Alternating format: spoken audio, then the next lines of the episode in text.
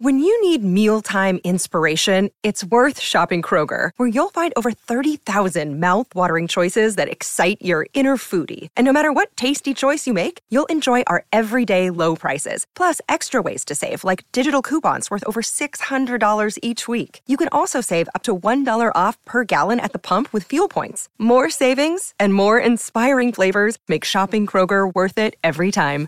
Kroger, fresh for everyone. Fuel restrictions apply. Il fatto che una certa parola derivi da una lingua piuttosto che da un'altra contribuisce già a darle un tono particolare, ce la colloca immediatamente in un certo ambito. Le provenienze dei termini non sono mai casuali. La Francia non è un paese in cui la politica sia tiepida, lo leggiamo sui libri di storia e anche oggi sui giornali.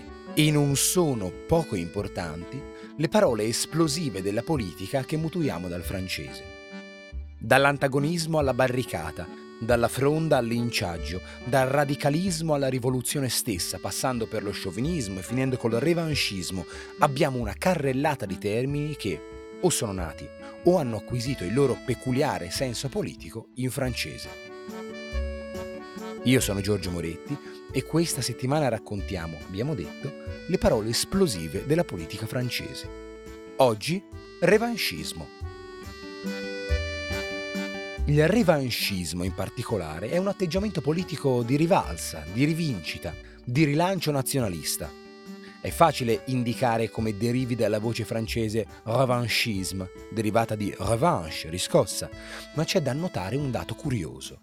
Lo stesso termine revanche è attestato in italiano una cinquantina d'anni prima di revanchismo, a inizio Novecento, con un significato inequivocabile, molto messo a fuoco. Per revanche si intende lo spirito di rivincita di uno Stato su di un altro Stato, in originale riferimento alla frustrazione francese dopo la sconfitta nella terribile guerra franco-prussiana del 1870-71, su cui si infransero i sogni di Napoleone III e un visibilio di vite una frustrazione intensa e in verità piuttosto comune nella politica europea di fine Ottocento e inizio Novecento. Insomma, non ci stupisce che il termine revanchismo sia emerso in un contesto in cui era un modello di atteggiamento politico corrente e il suo primo riferimento storico e politico era notorio e relativamente fresco. Per quanto nella storia successiva non siano mancati motivi di attrito fra stati rappresentabili come revanchismo, oggi è un termine che vive una vita curiosa.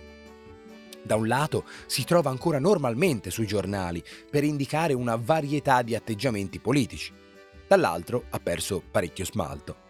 L'integrazione europea ha smussato le baionette più animose e i revanchismi si sono fatti inevitabilmente più lontani nello spazio e nel tempo.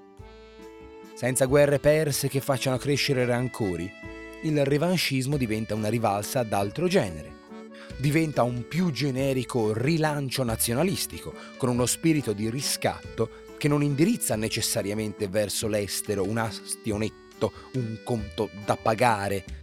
Si può parlare del revanchismo delle parole del sindaco durante la commemorazione, del revanchismo con cui si promuove un prodotto locale, del revanchismo di una parte politica che ama rappresentarsi come vittima ma può anche lasciare la politica, per farsi ripresa di posizioni o pratiche sconfitte o che hanno dovuto recedere.